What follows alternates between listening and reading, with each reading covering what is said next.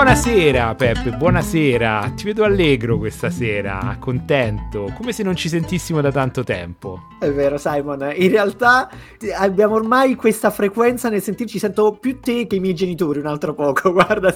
Non è male come cosa, devo dire la verità, perché ultimamente riusciamo a confrontarci su tantissime cose, soprattutto non solo sulla pizza. È vero, è vero Peppe, infatti facciamo subito un bello spoiler, con l'ospite di stasera non abbiamo parlato solo di pizza perché io ho scoperto di avere una grande passione in comune con lui, che sono le bici. Ma già, come al solito, sono andato, sono inciampato sui miei stessi piedi. Non so nemmeno, si può dire sono inciampato sui miei stessi piedi? Non lo so, però noi ce ne freghiamo delle regole dell'italiano. È noi un, lo creiamo. È un'espressione l'italiano. che ho inventato io, cioè, capito che cosa voglio dire? Sono talmente emozionato per l'intervista di stasera che abbiamo registrato ieri, quindi vi parlo perché già so quello di cui, abbiamo, di cui parleremo Ragazzi, è una cosa complicatissima que- comunque questa di registrare, fare. Cioè, io, io, non so.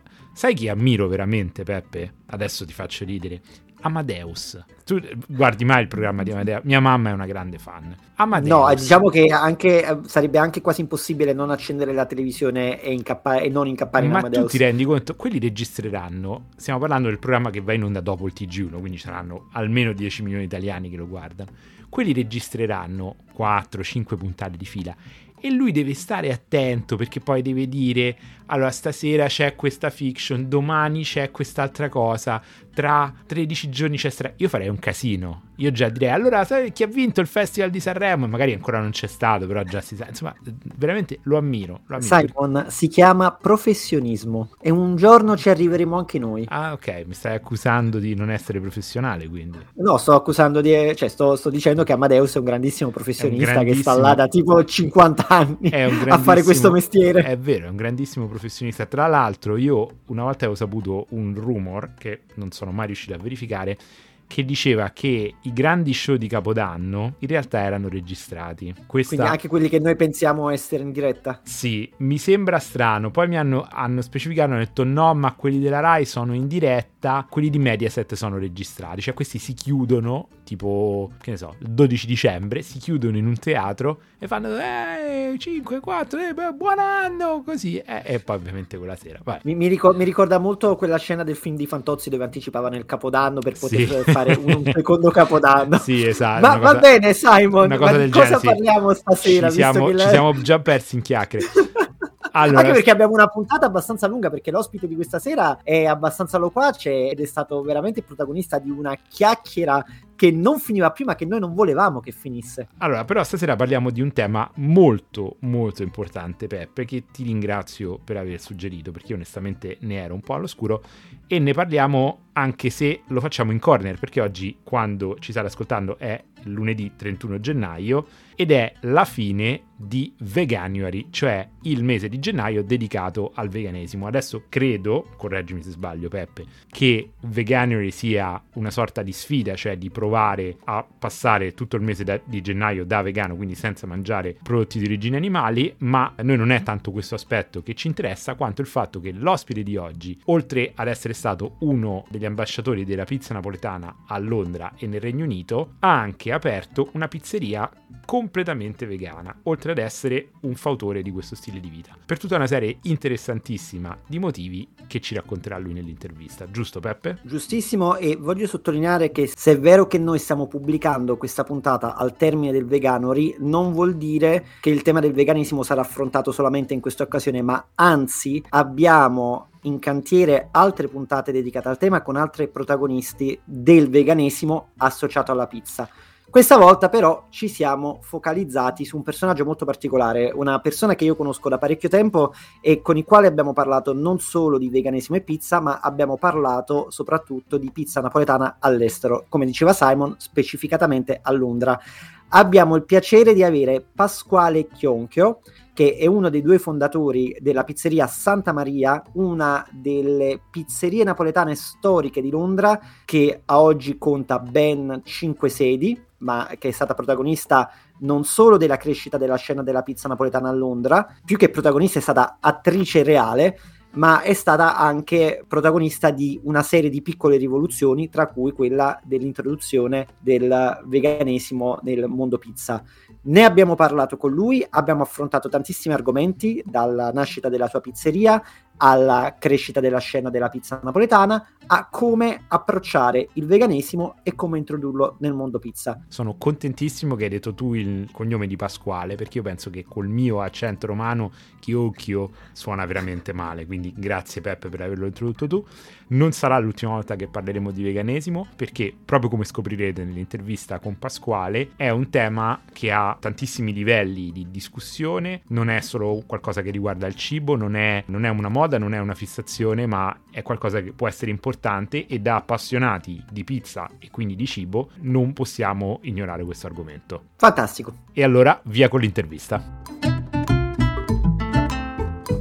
Va bene, allora Pasquale, dici, apriamo il nostro stile consueto, eh, chi sei e che cosa fai? Mi definisco, sono Pasquale, ho 46 anni e, e vendo pizze, mi definisco un, uh, un, semplice portatore di pizze a tavola, un venditore di pizze. Non mi è mai piaciuto il, il, termine imprenditore, è un termine troppo grosso. Vendiamo pizze. Mi piace più il termine portatore della cultura della pizza, perché quella, quella è una cosa di cui vado orgoglioso, la, la, l'heritage che portiamo avanti e la responsabilità morale nel fare la pizza, nel rappresentare Napoli, perché lo dico sempre, come diceva Peppe, cioè a me non piace parlare male di Napoli, anche a me, odio, anzi non, non vi dovete per, permettere di parlare male di Napoli perché va a finire male. Noi lo possiamo fare. Però Mi sembra giusto, ognuno può parlare male della sua città. Io, com- qua solo io posso parlare male di Roma. Come gli afroamericani si chiamano, usano la N-word tra di loro, ma noi non ci possiamo permettere di farlo. Allo stesso, allo stesso modo non vi, non vi permettete di parlare male di Napoli. Però Napoli, essendo bistrattata a livello mondiale e non capita, secondo me,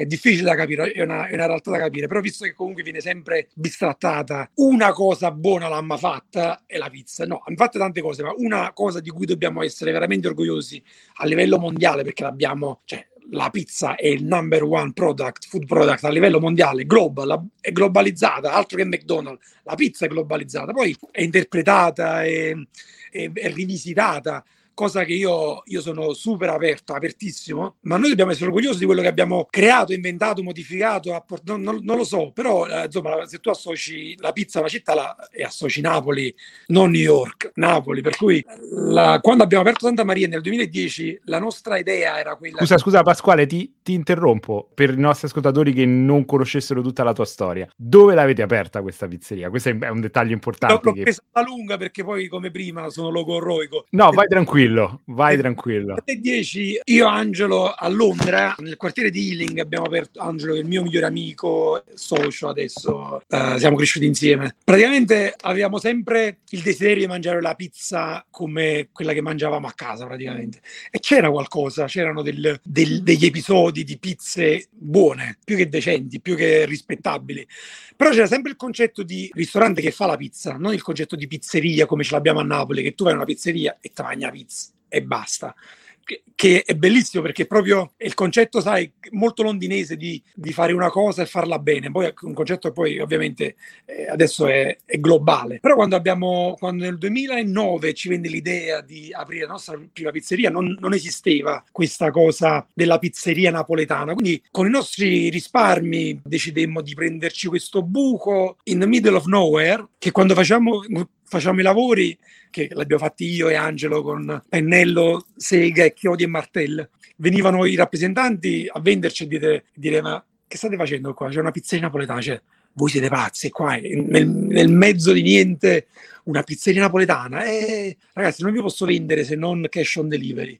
Fa, ma neanche un minimo, niente, voi non durate una cosa che, che, all'epoca ci scoraggiava, però noi eravamo, eh, Angelo, Angelo è troppo tardi, non ci possiamo...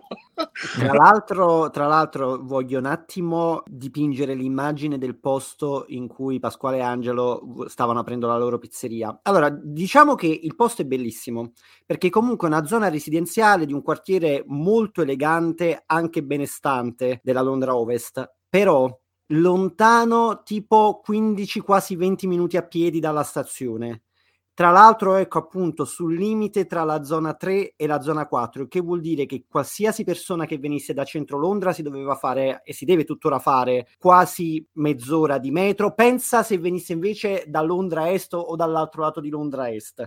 Quindi comunque era una scommessa davvero azzardata. Attorno c'erano solo case, ci sono, beh, adesso non lo so all'epoca mh, com'era la situazione perché comunque adesso c'è qualche ristorantino, c'è qualche negozietto, però la zona è prettamente residenziale. All'epoca non c'era niente, abbiamo... Non siamo... era una zona di passeggio, non era nemmeno sulla, sulla high street. Bellissima, ma era l'unica, l'unica zona che potevamo permetterci con il nostro budget. Però noi nella nostra incoscienza e, in, insomma il nostro primo abbiamo sempre lavorato nei ristoranti ma non abbiamo mai ovviamente aperto altri business. Nella nostra incoscienza facemmo una sorta di, di marketing di ricerca di marketing cioè che la zona era il periodo del boom dei voli low cost. Tutti volavano in Italia quindi volare in Italia non era più una cosa di lusso, era una cosa normale. Cioè che la zona è benestante, gente comunque può permettersi di viaggiare e culturalmente un pochettino più che sa, dico, sa cosa andremo a, a, a vendere e quindi più ricettiva e quindi ci ha detto ok ma Angelo male che vada 30 pizze al giorno e va bene così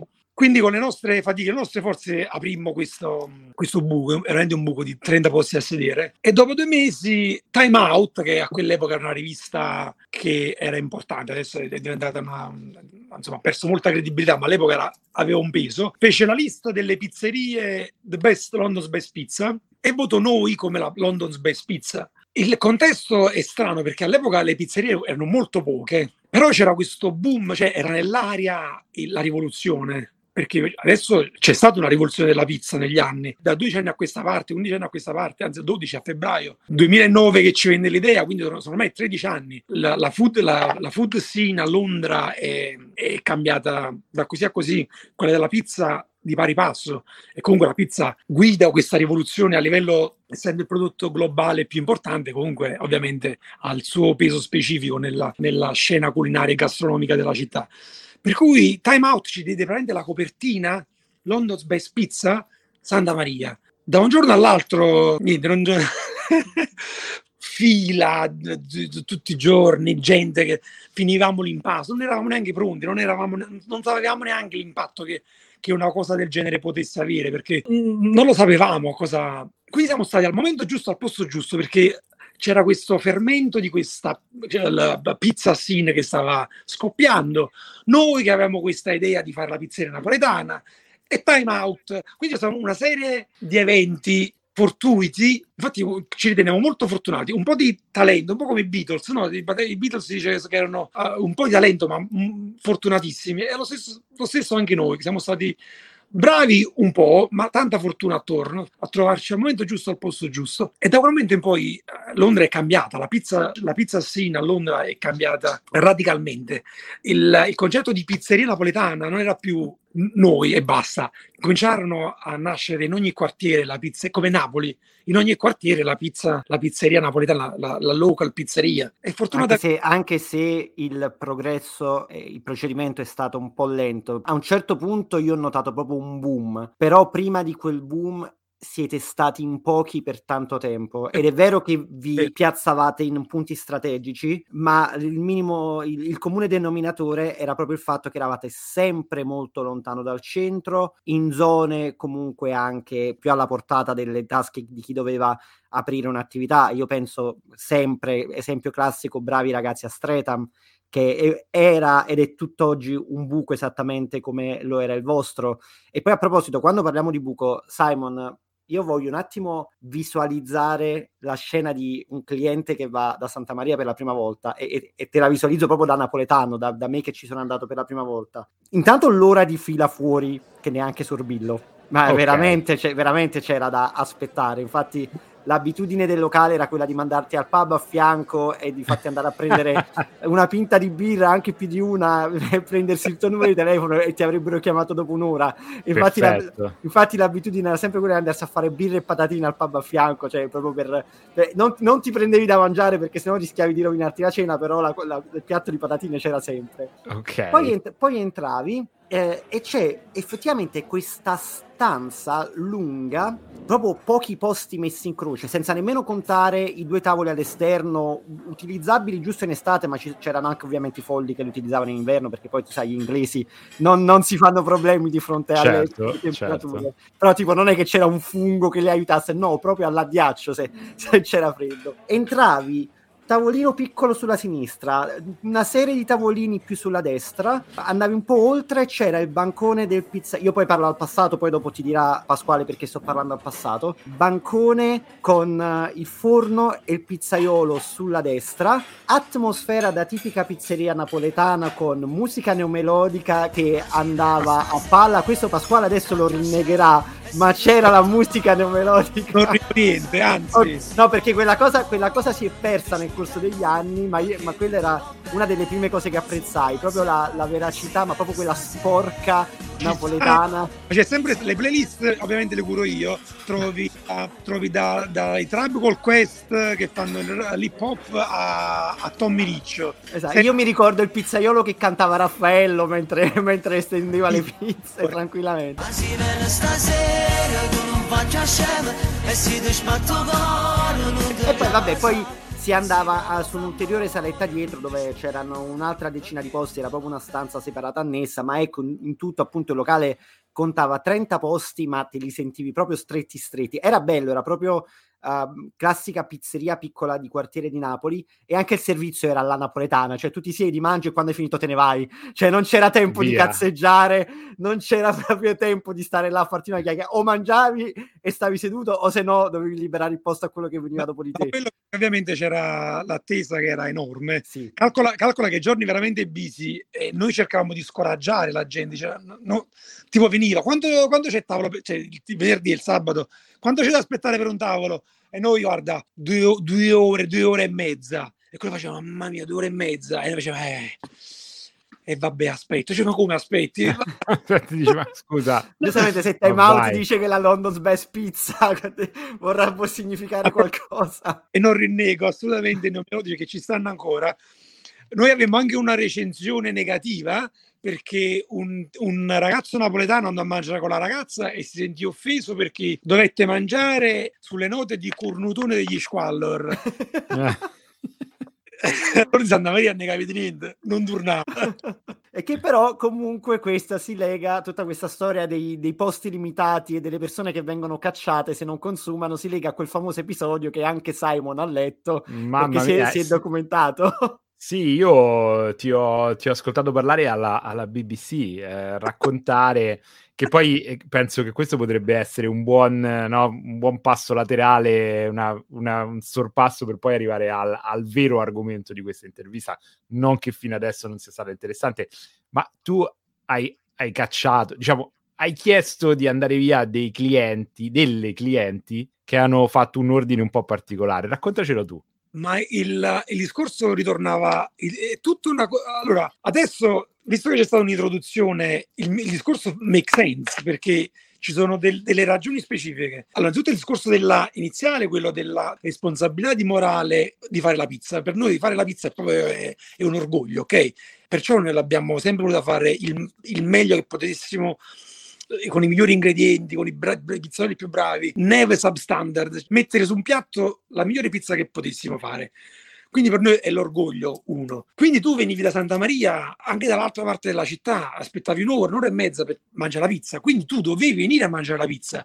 Non puoi venire, come hanno fatto queste ragazze, a prendere una pizza e due insalate. Cioè, No, o ti mangi una pizza a testa per rispettare il nostro lavoro, perché noi qua siamo qua a rappresentare un heritage culturale. Questa è un'offesa che tu vieni a ma così come una volta cacciai un'altra cliente, quella fu anche, fui anche un po' rude, la mi incazzai pure perché sta tipa si portò la bottiglietta di, ma- di maionese e la mise sulla pizza e detto ma che stai facendo? E lei no, a me facevo la maionese, presi la pizza e dice queste schifezze le fai a casa tua. anche questa c'è una review su TripAdvisor e dice, Da incorniciare, questa la devi stampare in corniciare però, perché secondo me è tipo una medaglia d'onore. Però è tutto, sono tutti questi elementi che eh, poi c- c'è gente che aspetta, dice allora tu stai togliendo spazio e tempo ad un povero Cristo che si è fatto un'ora di treno per venire mangiare la pizza qua e ti mangi l'insalata e allora te ne devi andare e le abbiamo cacciate. Queste, credendoci di farci un torto, chiamarono i vini standard. Uscì l'articolo a nove colonne, order my pizza, abbiamo, ovviamente ce l'abbiamo ancora, order my pizza o leave my restaurant.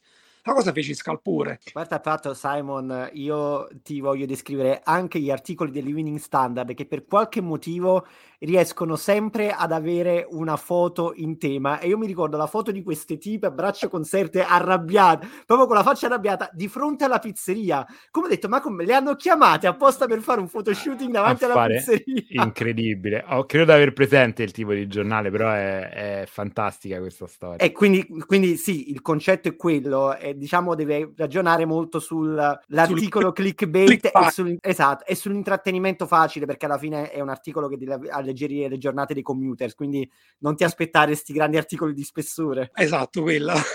eh, scusate, per gli ascoltatori ho trovato, ho dovuto cercare la foto su Google, giuro che mettiamo il link all'articolo perché la foto delle clienti arrabbiate è qualcosa di spettacolare. No, ma questa la mettiamo proprio come copertina del podcast. La mettiamo come la copertina della puntata. Scusate, ho violato una grande legge del podcast, sono stato, ho usato un media visivo, ma non potevo non trovarla. La, co- la, cosa bellissima è quella che, che, avevi appena citato tu, è che il giorno dopo ebbe talmente risonanza questo articolo che a parte email con dai complimenti alle minacce di morte, al, alle spese che noi fallismo, di tutto ce l'hanno detto ovviamente, perché non c'era ancora i social media, era l'inizio di, del, de, delle prime interazioni del web, ma poi ci chiama la BBC e, disse, e dissero, vuoi venire a parlare alla BBC di questa storia? Ma state scherzando? ci venne a prendere il, il, tassi della tassi della BBC ci portò, uh, anzi ci andai io perché Angelo lavorava, cioè, andare negli studi e io, io ero ancora scettico, cioè, non è possibile, la BBC mi, ci daranno uno spazietto così. Era BBC World Services e prima che entrassi, insomma, c'era il produttore là con, e c'era uno schermo, essendo BBC World Services una radio digitale a livello mondiale, loro c'avevano un, un, counter con un numero, disse, disse questo è il numero delle persone che ti, che ti ascolteranno. Dissi, madonna, 200.000 persone, fatto, uh, no, sono 2 milioni di persone che ti ascoltano. Ah. Madonna, 2 milioni. Quindi queste ragazze praticamente vi hanno fatto un hanno favore, fatto... un favore incredibile. Però io, allora, adesso a questo punto siamo, possiamo arrivare al cuore dell'intervista, perché tu non hai nulla contro l'insalata, giusto? Anzi, anzi. anzi, perché oltre a Santa Maria, che è stata questa pizzeria di cui abbiamo parlato fino ad ora, avete aperto ci dirai tu quando, un'altra pizzeria che ha una particolarità. Credo, Peppe, correggimi se sbaglio, una cosa che non esiste nemmeno in Italia. Io almeno non l'ho, non l'ho mai sentita. No, aspetta, c'è, no, fortunatamente c'è. c'è. Ah, Però okay. quello che dobbiamo sottolineare è il fatto che facciamo una cosa, diciamo prima di che si tratta e poi facciamo raccontare a Pasquale. Sì, facciamo e io direi allora. facciamo anche un attimo un fast forward della crescita di Santa Maria perché nel frattempo noi qua eravamo stavamo raccontando appena gli inizi, quindi siamo ancora fermi al 2000 Esatto, cioè, siamo ancora fermi al 2010, credo.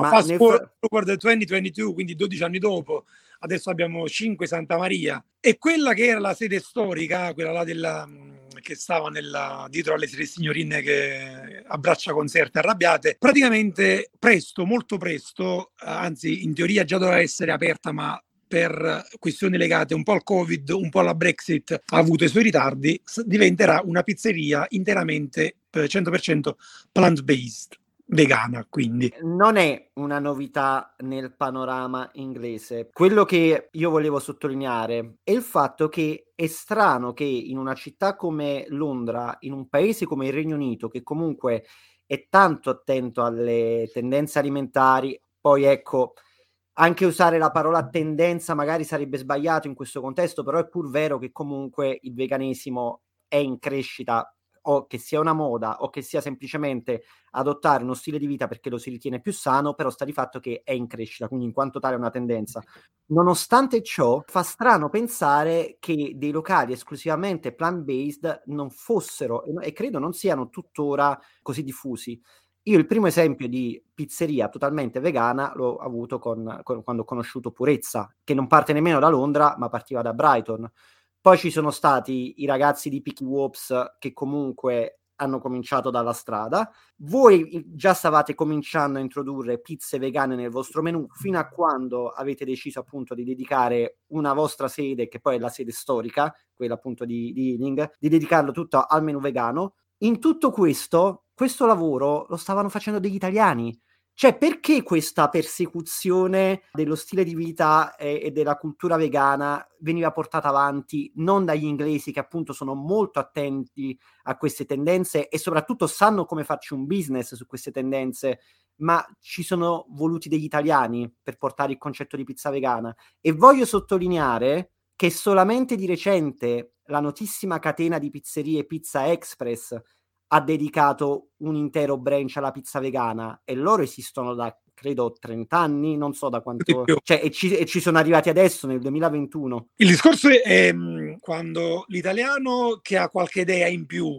che purtroppo l'Italia eh, fa fatica a metterle in pratica queste idee, la, la cosa bella di Londra invece è che tu hai un'idea e ti dà l'opportunità di realizzarla. L'italiano già che comunque va via da, dall'Italia e delle idee è più intraprendente, più, ha più voglia di, di esprimersi perché sa che dall'altro canto ha una ricezione maggiore e poi si scontra con cose che in Italia non conosciamo. Noi in Italia non sappiamo cos'è il marketing.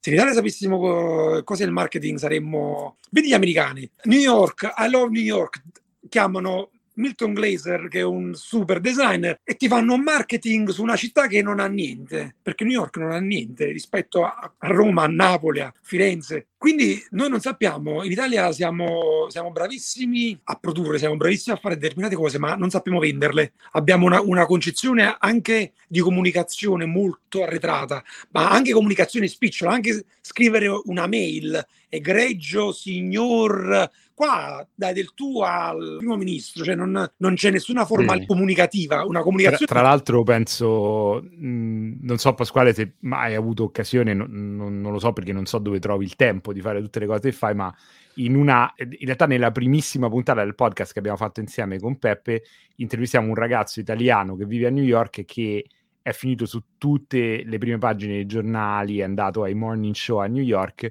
perché per un periodo ha offerto la sua pizza a taglio, lui è romano, solo con baratto e quindi con questa idea semplicissima lì si è creato il titolo La miglior pizza di New York non si può comprare, cioè idea tanto semplice quanto geniale. Però ci è voluto un italiano per inventarsi questa cosa a New York, che direi come posto dove farsi venire un'idea, insomma, non è che penso che non ci sia nessuno che è smaliziato nel marketing.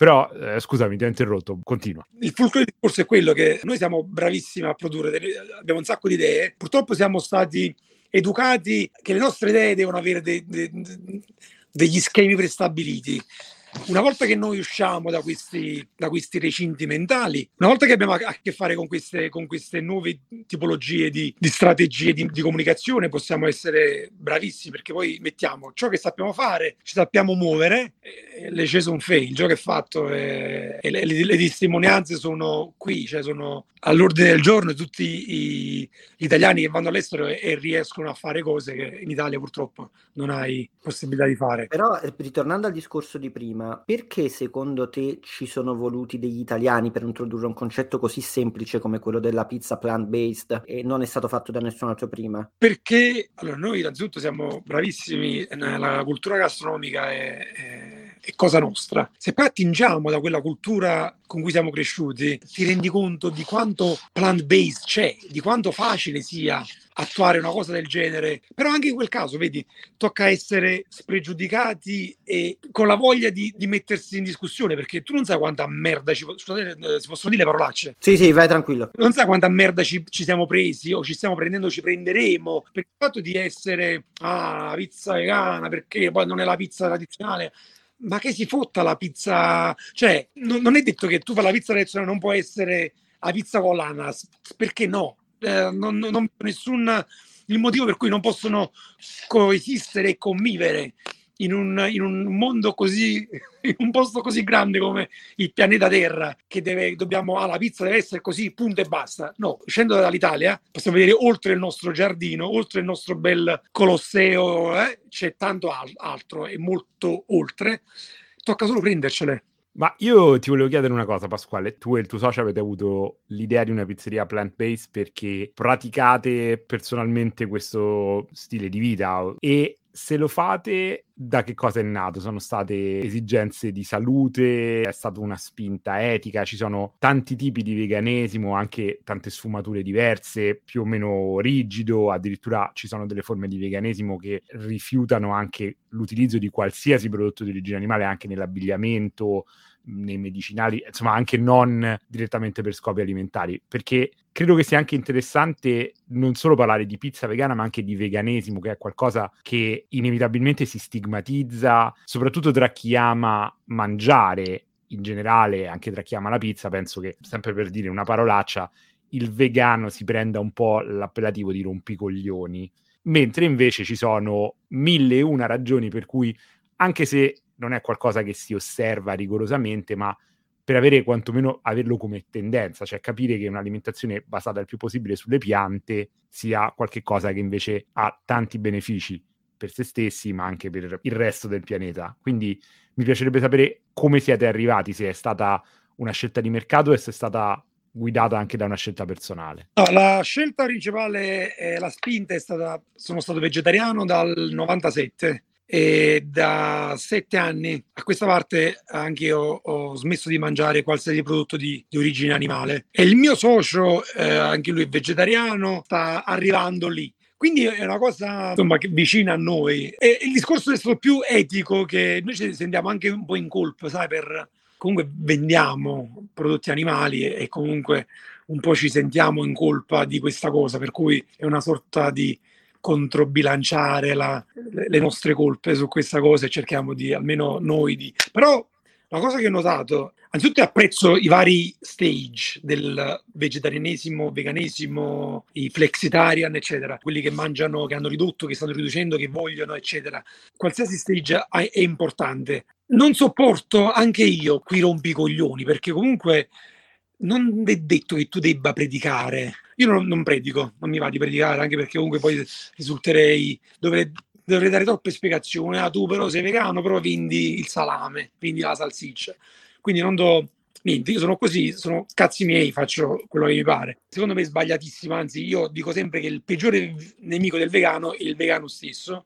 Però do l'esempio, e ci sono diversi casi, ci sono stati diversi casi di persone che, che ho ispirato, a cui sa, mi, hai, mi, hai, fatto capire determinate cose. Eh, questa è, la cosa migliore che si possa fare, quella di dare l'esempio senza rompere i coglioni alla gente, perché uno che lo deve capire è un, è un percorso, quello di capire cosa dell'impatto del, della, de, de, della poco sostenibilità della, di mangiare carne e, di, e della produzione animale. Tra l'altro, permettimi di dire, qualcuno che lo dice comunque cresciuto in Italia, a Napoli, a Roma, che sono città dove si cresce con una cultura culinaria fortissima, dove nostri, le nostre nonne, i nostri genitori cucinano di tutto, di più, qualsiasi cosa che cammina, nuota, eh, no, viene cucinata in maniera fantastica. Quindi, sai, forse potrebbe essere più facile arrivare al veganesimo se sei inglese o australiano, dove dici, vabbè, però c'è eh, rinunci a, al ragù napoletano, alla pagliata però, a Roma. Però tu considera che noi veniamo in realtà da un paese che produce tantissima frutta e verdura fresca e anzi la, la, soprattutto la cucina di Napoli è basata tantissimo su un massiccio utilizzo di verdure, mentre invece proprio nel Regno Unito, ma in generale nei paesi nordici, il consumo di carne è molto più elevato perché si coltiva molto di meno. Certo, ma io penso quello che mi piace dire quando ho degli amici vegani che mi chiedono, gli dico che faccio la pizza e mi dicono puoi fare una pizza vegana, dico oh, una delle pizze più buone, più classiche è la marinara che è, è naturalmente vegana ed è deliziosa, fatta bene. Cioè, eh, dico, l'Italia è, è, è, il paradiso, secondo me, del, del, vegano e del vegetariano, perché comunque, come dicevi tu, Peppe, si trovano frutta e verdura buonissime, che anche da sole sono buone. Però, eh, chiudo l'excursus. Tu chiedi ai nonni cosa mangiavano, ti rendi conto che mh, mm, sei giorni su sette mangiavano prodotti vegetali o plant-based, ceci, fave, eh, piselli, eh, fagioli, pomodori, lattuga, eccetera. La carne è sempre stata, ma anche storicamente, dal figlio al prodigo e uccidiamo l'agnello, al secondo dopoguerra, è sempre stato l'occasione mangiamo la carne, eh, l'occasione mangiamo il pesce. Ovviamente perché è sempre stata una cosa comunque cara, non, non affordable, mentre comunque eh, la tradizione contadina italiana ci portava più ad avere frutta e verdure e ortaggi e eh, legumi più facilmente reperibili piuttosto che carne e pesce. Natale, Pasqua, la celebrazione si usava mangiare carne o pesce, ma non erano cose tutti i giorni come adesso. Poi culturalmente, dopo la, dopo la guerra, quando poi ci è cominciato a stare il benessere, là c'è voluta la rivalsa sociale, ah io non siamo più poveri, ci possiamo permettere la carne tutti i giorni. E là c'è stato l'inghippo perché c'è stato l'over consuming di, di carne e pesce quando poi non ce n'era bisogno perché storicamente non, non siamo così.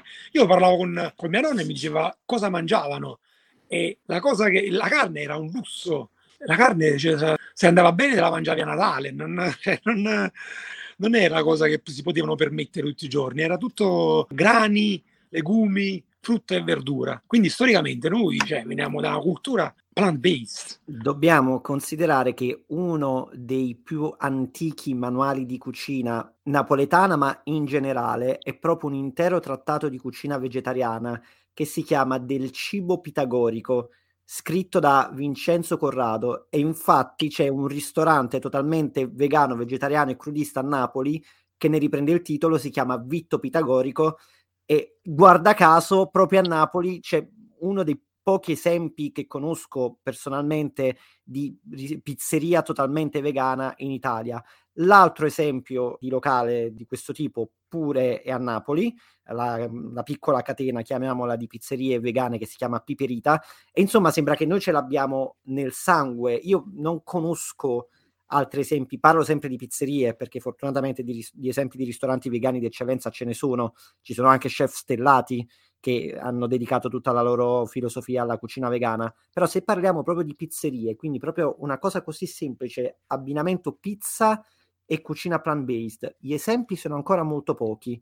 E si ritorna sempre al discorso per cui ci hanno pensato degli italiani, soprattutto con delle origini napoletane, a ragionare su una cosa che di base sembra l'uovo di Colombo, ma non l'aveva fatto nessuno prima. Io avevo una domanda quasi operativa, di, di gusto proprio della pizza, e ti volevo chiedere. È stato più difficile nel, nell'elaborare un menù intero vegano, quindi senza nessun ingrediente di origine animale, niente formaggi, niente, quindi praticamente togliendo una categoria di ingredienti fondamentali alla pizza. Vi siete più orientati sul cercare sostituti surrogati vegani, ad esempio del formaggio, delle carni, oppure avete cercato completamente di andare in un'altra direzione e inventare, quindi invece di usare il formaggio avete cercato magari eh, verdure o, o non lo so, noci eh, che, insomma, che fossero cremosi? Qual è, qual è stata l'idea? Un po' e un po', la verità sta nel mezzo.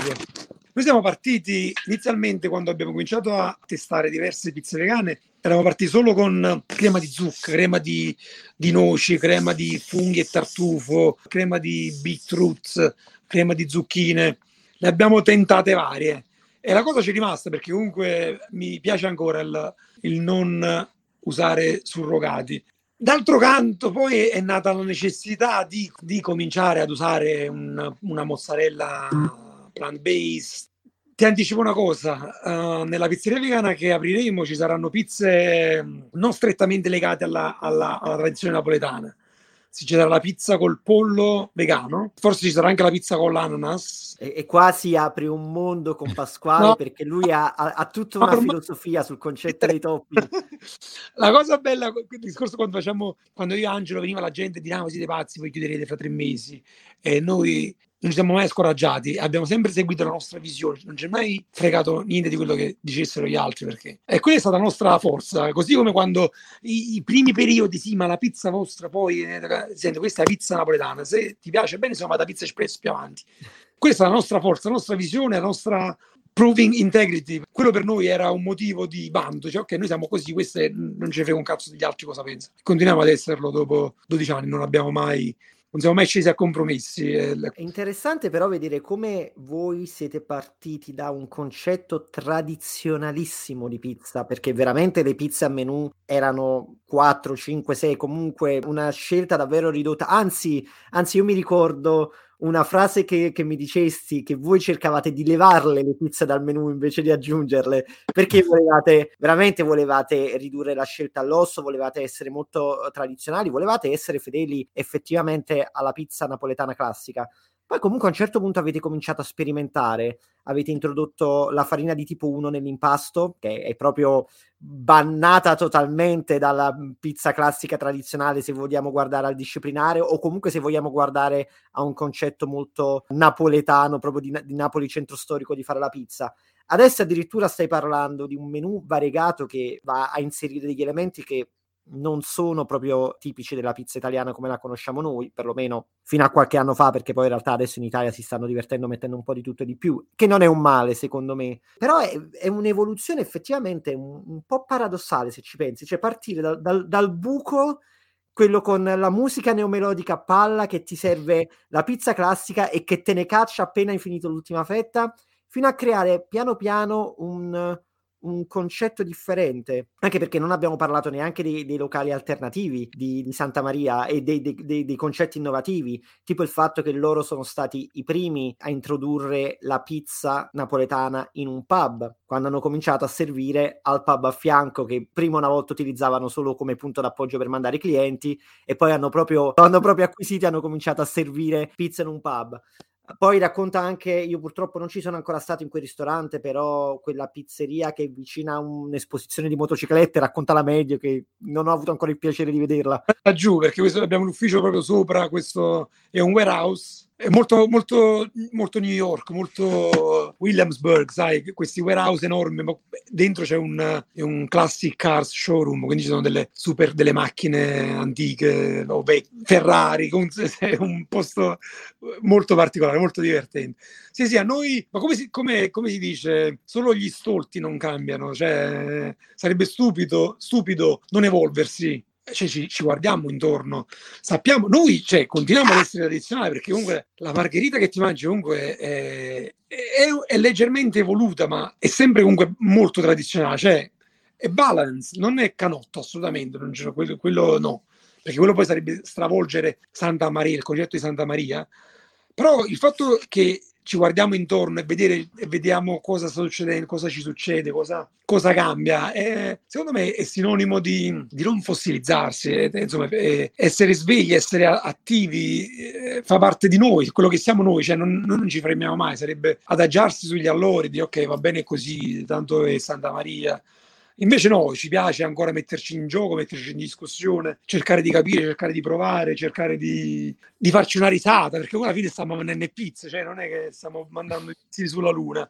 Quindi lo, lo spirito goliardico è giusto che, che, esca fuori, fa la pizza sull'ananas e quindi vai, sì, e allora una volta che ci metti le acciughe, o che ci metti le, le, il tartufo, la mortadella, il pistacchio, o la burrata, va bene tutto, cioè non, non puoi essere fondamentalista e integralista e ci metti la mortadella con i pistacchi. Una volta che tu apri quel, quel gate e vai, cioè, devi essere disposto a, alle.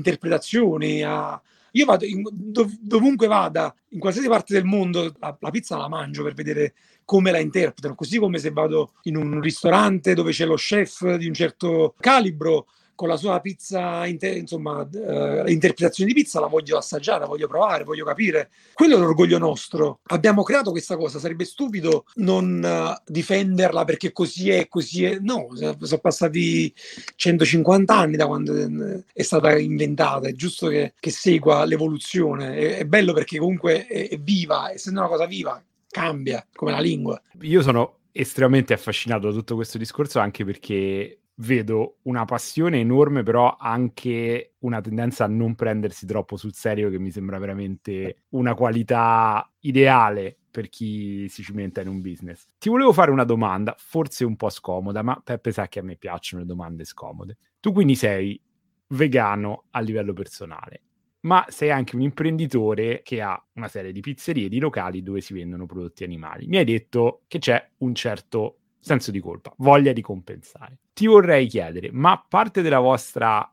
missione non potrebbe diventare anche promuovere un consumo responsabile di questi prodotti animali, quindi una ricerca che so può essere complicatissima, anche perché si parla di, di, dover cercare cose, di risalire la filiera fino all'origine quindi essere sicuri che non ci siano maltrattamenti, ma secondo te, da imprenditore della ristorazione, è possibile servire prodotti di origine animale in maniera etica? In Inghilterra dicono Rome wasn't built in a day, non hanno costruito Roma in un giorno.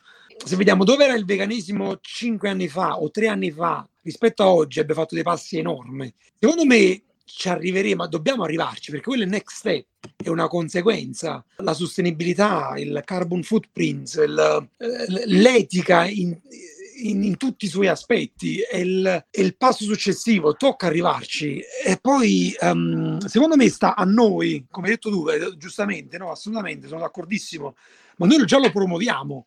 Noi già per noi nel, nel nostro menu promuovere, cioè noi abbiamo nel menu adesso classico nelle pizzerie Santa Maria dove vendono prodotti animali. Abbiamo nel, all'interno del menu stesso una porzione dedicata alle pizze vegane. Quello per, è un, già un passo avanti, non è uh, la V, sai, VG sta per vegano, sta là mischiato, no, pizze vegan, cioè è uno statement abbastanza importante per, per noi, ma anche per il cliente, per far capire che questo, questo, è una cosa importante, non è una cosa in mezzo così, se ti piace va. No, ti, noi già consideriamo il cliente vegano da look after, da da, insomma, da curare. Da curare, esatto. Abbiamo un prodotto più che decente, non una marinara, che anche per me è la più buona. Non, so, non, non ci limitiamo alla marinara o alla verdurina grigliata.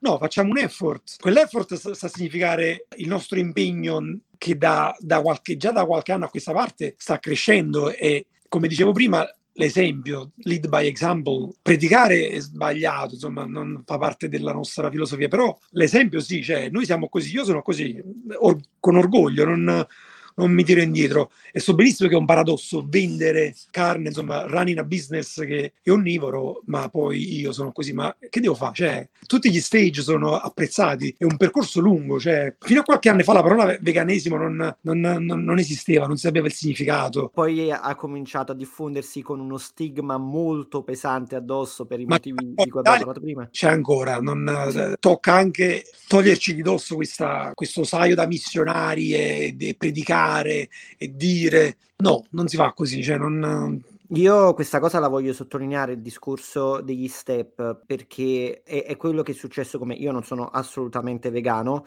ma mi sono avvicinato molto alla um, cultura vegana per cercare di capirne di più e questa puntata che stiamo facendo è un esempio proprio grazie alla pizza. Ed è stato proprio parlare con le persone che hanno adottato questa cultura capirne di più, soprattutto intanto cominciare ad abbandonare quei pregiudizi, pregiudizi che sì, purtroppo è da dire, sono alimentati anche da grossa parte dei vegani stessi. E infatti io ero una di quelle persone che gridava al veganesimo come al male di questa terra proprio perché veniva promosso male dalle persone sbagliate. Quando invece ho avuto a che fare con le persone giuste e guarda caso è stato proprio grazie alla mia passione per la pizza, anche senza diventare vegano, ho cominciato a interessarmene, a incuriosirmene, a capire i processi che ci sono dietro, il fatto che non sia una dieta, ma sia proprio tutto un lifestyle, una cultura, una cultura che tra l'altro è anche molto, per dirla in termini di, di, di competizione, diciamo, è anche superiore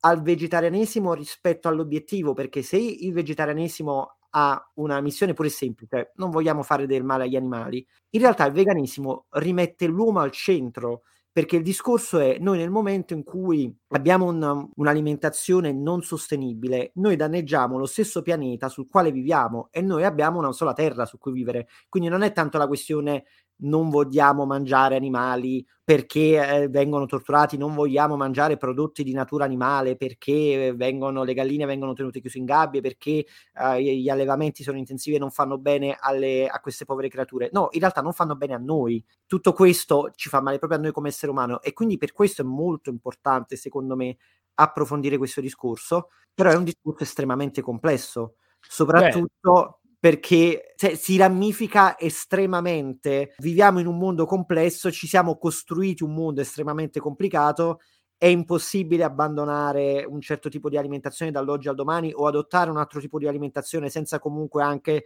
creare danni alla filiera produttiva oppure creare anche danni alla, alle agricolture delle vicinanze perché poi tanti danni per esempio sono stati fatti a un uso pessimo delle coltivazioni delle piantagioni di soia per venire incontro ai gusti dei vegani. Insomma è un argomento estremamente complesso ma che però merita di essere approfondito. Certo, e secondo me è molto interessante, cioè nella prefazione di un libro di Gabriele Bonci sul pane, che non, adesso devo andare a verificare il, il, titolo esatto, ma lui dice bisogna, beh, lui parla proprio di una, una sorta di campagna per de-demonizzare i carboidrati che eh, nella cultura della, della dieta, del low carb sono stati effettivamente demonizzati c'è invece quello che dovrebbe essere demonizzato è come fa un pollo ad arrivare allo, sullo scaffale del supermercato a 2 euro.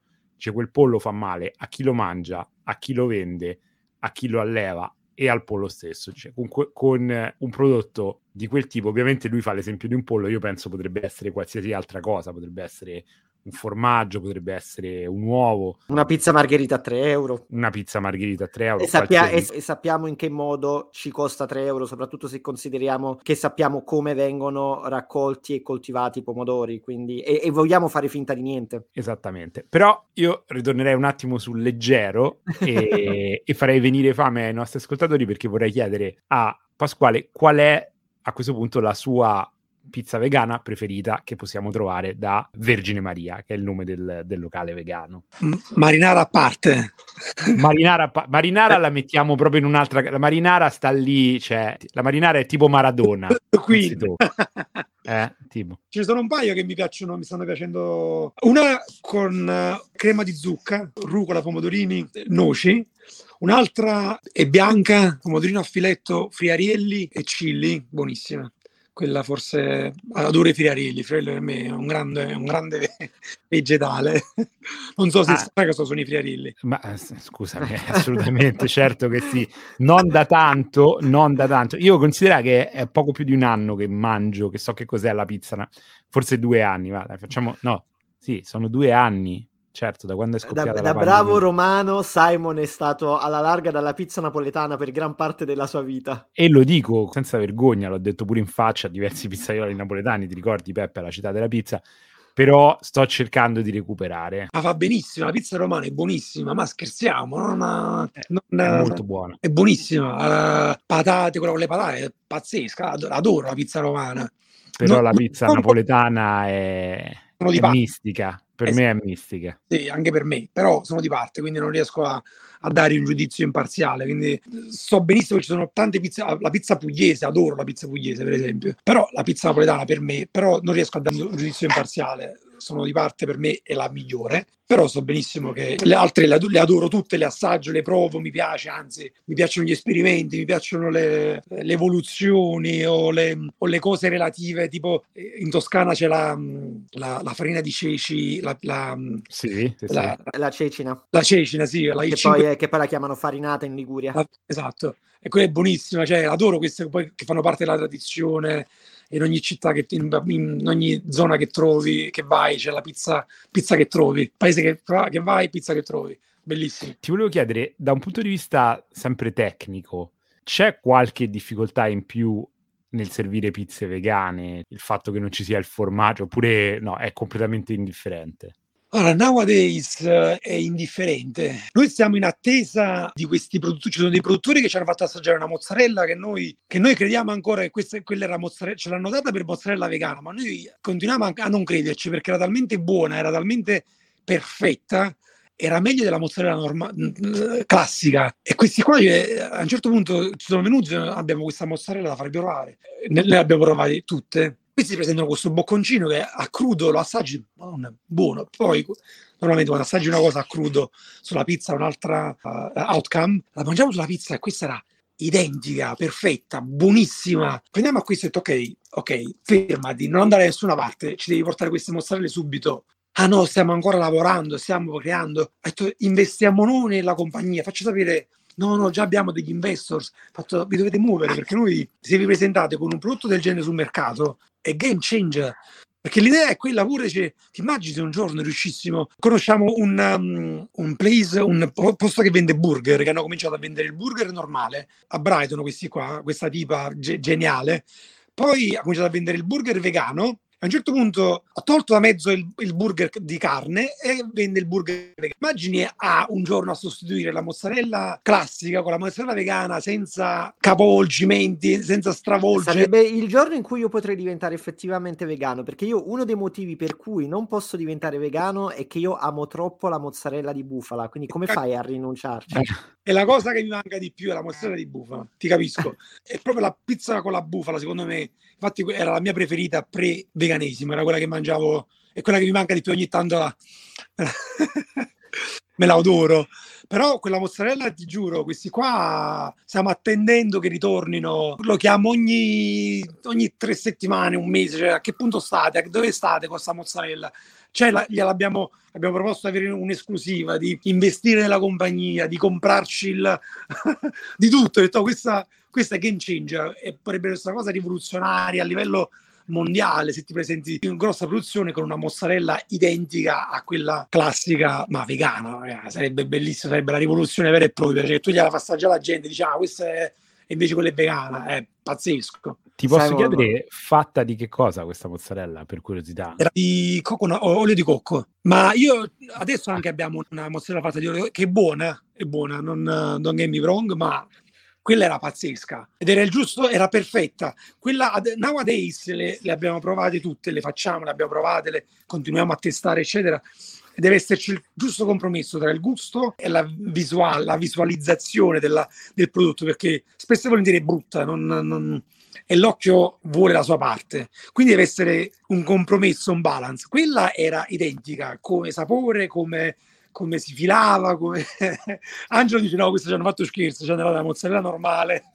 Simon, io ti dico che da quando ne parlarono la prima volta su Facebook, io percepì proprio tutto l'entusiasmo delle loro parole e adesso che sento Pasquale parlarne proprio a viva voce, mi sta facendo venire una voglia ancora di più di provare questa mozzarella che è, è, io spero davvero che questa gente la metta sul mercato, ma perché io poi devo volare immediatamente a Londra appena riaprite voi il vostro locale vegano. Però non vegano, disse qua avremo dei problemi perché la gente non ci crederà. Che... Eh.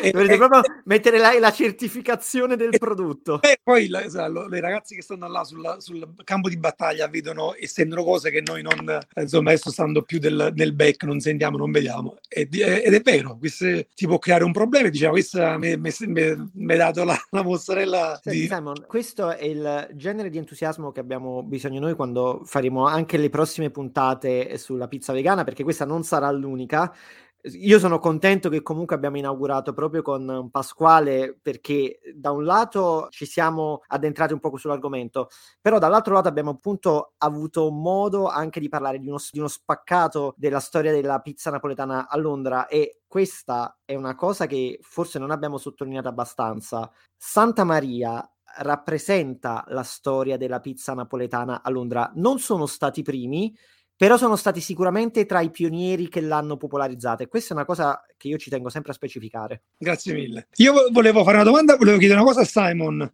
La tua la conosco la posizione sulla che hai parlato, comunque seguendoti su Facebook mi fece molto piacere leggere quel post dove annunciavi che avresti embraced questa, chiamiamola tendenza, ma vabbè, è riduttivo chiamarla tendenza, quindi mi piace stile di vita questo stile di vita, sì. Simon, la tua posizione invece qual è a riguardo del... Mi, mi, piace tantissimo mangiare, mi piace troppo provare cose nuove per rinunciare completamente, rigidamente ai prodotti animali, però per ragioni di sostenibilità ambientale, per ragioni anche di salute, cerco di mangiare meno prodotti animali possibile e cerco quanto più possibile, ovviamente quando la praticità non mi, non mi impedisce di fare altrimenti, di comprarli nella maniera più sostenibile a cui ovviamente posso arrivare. La carne cerco di comprarla da un macellaio qui al mercato che so che ha razze particolari di piccoli allevamenti. C'è stato un nostro ospite precedente del podcast che è un, uno chef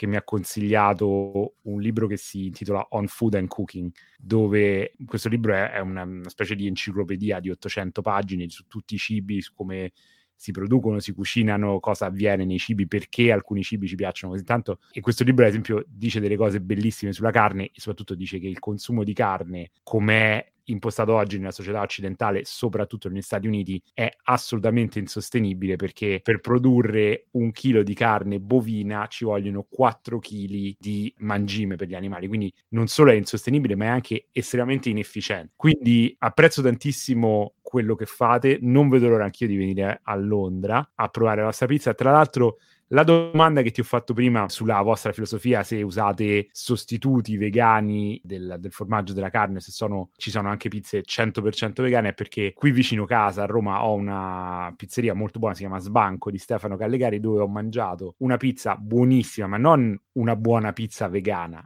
una delle pizze più buone che abbia mai mangiato ed era interamente vegana. È stata sviluppata in collaborazione con, con la chef di, un, di, un'osteria vegetariana che c'è qui vicino ed era crema di melanzane, pomodorino confit, nulla che nemmeno volesse imitare un prodotto animale, delizioso, cioè un'esplosione di gusti, di sapori, di consistenze. Il futuro, leggevo di un articolo mh, oggi di questo chef stellato uh, di questo ristorante, il secondo al mondo in Danimarca, se non sbaglio. Eh, comunque due, due, stelle Michelin, secondo ristorante al mondo che smetterà di vendere carne. Cioè questo è, è, è rivoluzionarissimo più di Santa Maria che fa la pizza vegana, è rivoluzionarissimo.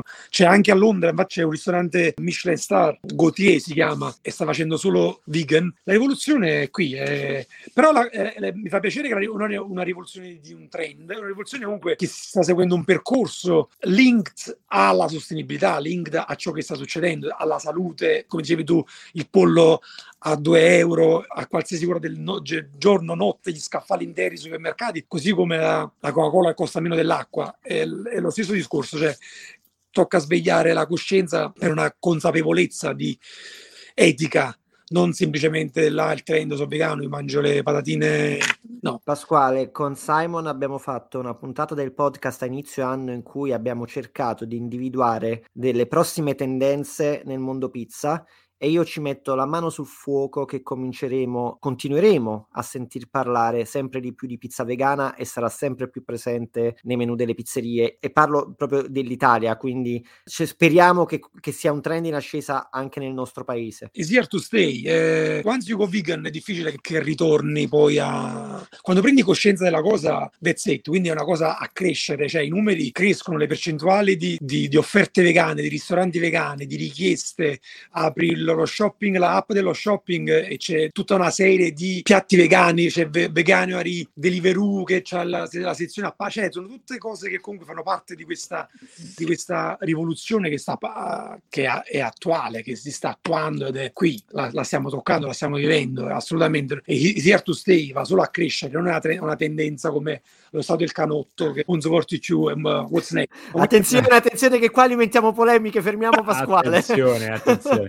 Beh, io direi che tra l'altro è veramente qualcosa che dobbiamo auspicarci, che eh, diventi non solo un trend, ma diventi una, una direzione condivisa adesso appunto senza radicalismi, ma è un po' come l'impegno di ridurre le emissioni, che tra l'altro è una cosa che si può fare mangiando meno carne, meno prodotti animali, ma eh, non è che si parla di dire, quando si dice bisognerebbe usare di meno la macchina, bisognerebbe inquinare di meno, cercare di volare quando è necessario, non è che è una questione di moda o di radicalismo, è una questione di, di, interesse comune. For the big picture dobbiamo tutti dare il nostro piccolo contributo. Io, esatto. nonostante così aprendo la pizzeria o mangiando meno così, Peppe che si sta convertendo, tu che cerchi di ridurre. Per la legge dei grandi numeri siamo tutti necessari per questo cambiamento. Quindi il fatto di prendere coscienza è la cosa più importante perché tre che stiamo parlando siamo coscienziosi di questa cosa che per un motivo o per un altro, etico, salute, environment, la sentiamo, quindi a noi sta non professare, ma essere coscienti e far capire che la cosa è il problema è reale, perché il problema è reale, sul serio. Quindi dobbiamo dare tutti il nostro piccolo contributo. Every little helps. Ma poi siete stati bravissimi perché comunque fino a qualche anno fa mi sarei aspettato, io quando comunque quando torno in Italia eh, cena con mia sorella, mio cognato, mia mamma e mio padre, io e la mia compagna, anche lei vegana, il, il classico terzo grado, ah sì, ma le zanzare non le uscitiamo, la... la, la, la ma non mi lo... il terzo grado Sì. al vegano per, perché il vegano in testa a loro deve essere duro e puro, deve essere, non deve sbagliare, ma siamo pieni di contraddizioni e paradossi noi come umani in primo luogo. Non possiamo adesso essere, no, io sono vegano, tutto è impossibile. Quindi ognuno con il piccolo contributo che, che fa da contributo a questa grande cosa va benissimo. Senti Simon, io direi che visto che stiamo auspicando tutti a un cambiamento futuro e stiamo guardando al futuro, è arrivato il momento di chiudere con la classica domanda che facciamo ai nostri ospiti. la vuoi sì, fare sì, tu? sì, certo. Permettimi. Ti permetto? Eh, Pasquale, progetti per il futuro? Mamma mia. L'hai colto in fallo sull'esistenzialismo. Mamma mia. Eh, Adesso guardare al futuro, adesso, adesso stiamo venendo a un, un periodaccio il peggiore, ma penso che spero di non vedere un altro periodo del genere. Un periodo dove ogni giorno era diverso a quello precedente e quello successivo non si sapeva che cosa bisognava fare perché un giorno uscivano le eh, ci si entrava in lockdown il giorno dopo le mascherine l'altro giorno il green pass siamo stati due anni bombardati da cambiamenti da giorno per giorno. Boris Johnson parla ok da, da dopodomani settimana da lunedì si chiudono le pizzerie, i ristoranti e i supermercati e poi le palestre. Ho quasi paura. no, veramente, pensare al futuro adesso, la, da, un punto di vista, da un punto di, vista di, di, business, negli ultimi due anni c'è stata solo una parola e, e resistenza. Dobbiamo resistere e uscirne vivi. Speriamo che insomma il futuro speriamo che sia roseo e virus free perché a livello psicologico nostro eh, non solo di business proprio io, io non ce la farei a, perché poi avere 85 dipendenti e, e ogni giorno spiegargli dirgli, dire loro delle cose il giorno dopo fargli capire che no quella non vale più perché adesso il PCR no, il, il test quello là non è più buono no, cinque giorni di isolamento, no, sette, no, tre, adesso non più. E sono stati due, due, due anni di, che io li, li chiudo e cancellare eh, perché speriamo solo che, che, ci sono serviti per imparare una lezione che tocca trattare la terra in maniera equa e giusta perché secondo me ci stiamo facendo male del stiamo facendo del male noi stessi e non ce, ne, non ce ne stiamo rendendo conto del male che stiamo creando. Tocca vivere la giornata farci una risata mangiarci una bella pizza e vivi e lascia vivere come diceva San Tommaso. Quindi ama e, e fa ciò che vuoi eh, che racchiude tutto il, il veganesimo la, la, la pace nel mondo sai quindi il futuro non, non lo so non, non v'è certezza chi vuole essere ledo Simon, ci siamo fatti una chiacchierata lunghissima, ma sicuramente ricca di informazioni e soprattutto anche molto molto molto divertente con Pasquale che avete visto è un personaggio strepitoso e siamo davvero contenti di averlo avuto come ospite. Peppe, io non eh, me ne sarei più andato, sai sono quelle serate che vai a cena fuori poi rimani a parlare sulla porta del ristorante oppure sulla porta di casa. Pasquale è il mio nuovo mito, veramente interessante la sua storia, interessante la sua filosofia il suo approccio alle cose, simpaticissimo. È stata una delle tante interviste che abbiamo fatto che mi ha veramente ispirato. Avrete notato poi soprattutto che questa puntata è molto più lunga del solito perché Pasquale aveva tantissime cose da dire, ma se voi pensate che la discussione si è esaurita a questo, vi sbagliate di grosso perché con Pasquale abbiamo parlato anche di tanti altri aspetti della sua vita quotidiana e parte di questi contenuti, come al solito, li abbiamo registrati registrati per regalarli a voi, fedelissimi del canale Telegram. Simon, questo è il momento della call to action, è il momento di ricordare che noi abbiamo un canale Telegram. Dove noi facciamo regali, signori, noi regaliamo contenuti extra, non che voi il podcast lo paghiate, ma se non vi basta quello che già vi regaliamo, vi regaliamo ancora di più. E quindi iscrivetevi al nostro canale Telegram di Che Pizza Podcast per interagire in diretta con me, con Peppe e con gli altri ascoltatori e vi assicuro che ce ne sono di davvero simpatici e preparati. Per avere accesso a dei contenuti speciali e in anteprima e anche, perché no, per proporci argomenti, temi, domande per le prossime puntate. È gratis, è facile, è semplice. Telegram è l'alternativa figa a WhatsApp, ma che volete di più? Il canale Telegram mi dà tante soddisfazioni. Poi io ogni volta che vado a provare una pizzeria nuova lo racconto nel canale Telegram, quindi c'è anche questo bonus che se vivete a Roma o passate per Roma, cioè, ci sono i miei consigli sulle pizzerie, di cui non frega niente a nessuno, io ce li metto. E potete anche sì, chiedere sì, a Peppe qual è la pizzeria più buona di Napoli nel canale Telegram. E, e lì risponde, eh. E noi tutto questo lo facciamo sempre per amore della pizza. Ci sentiamo alla prossima puntata. stasera non faccia e si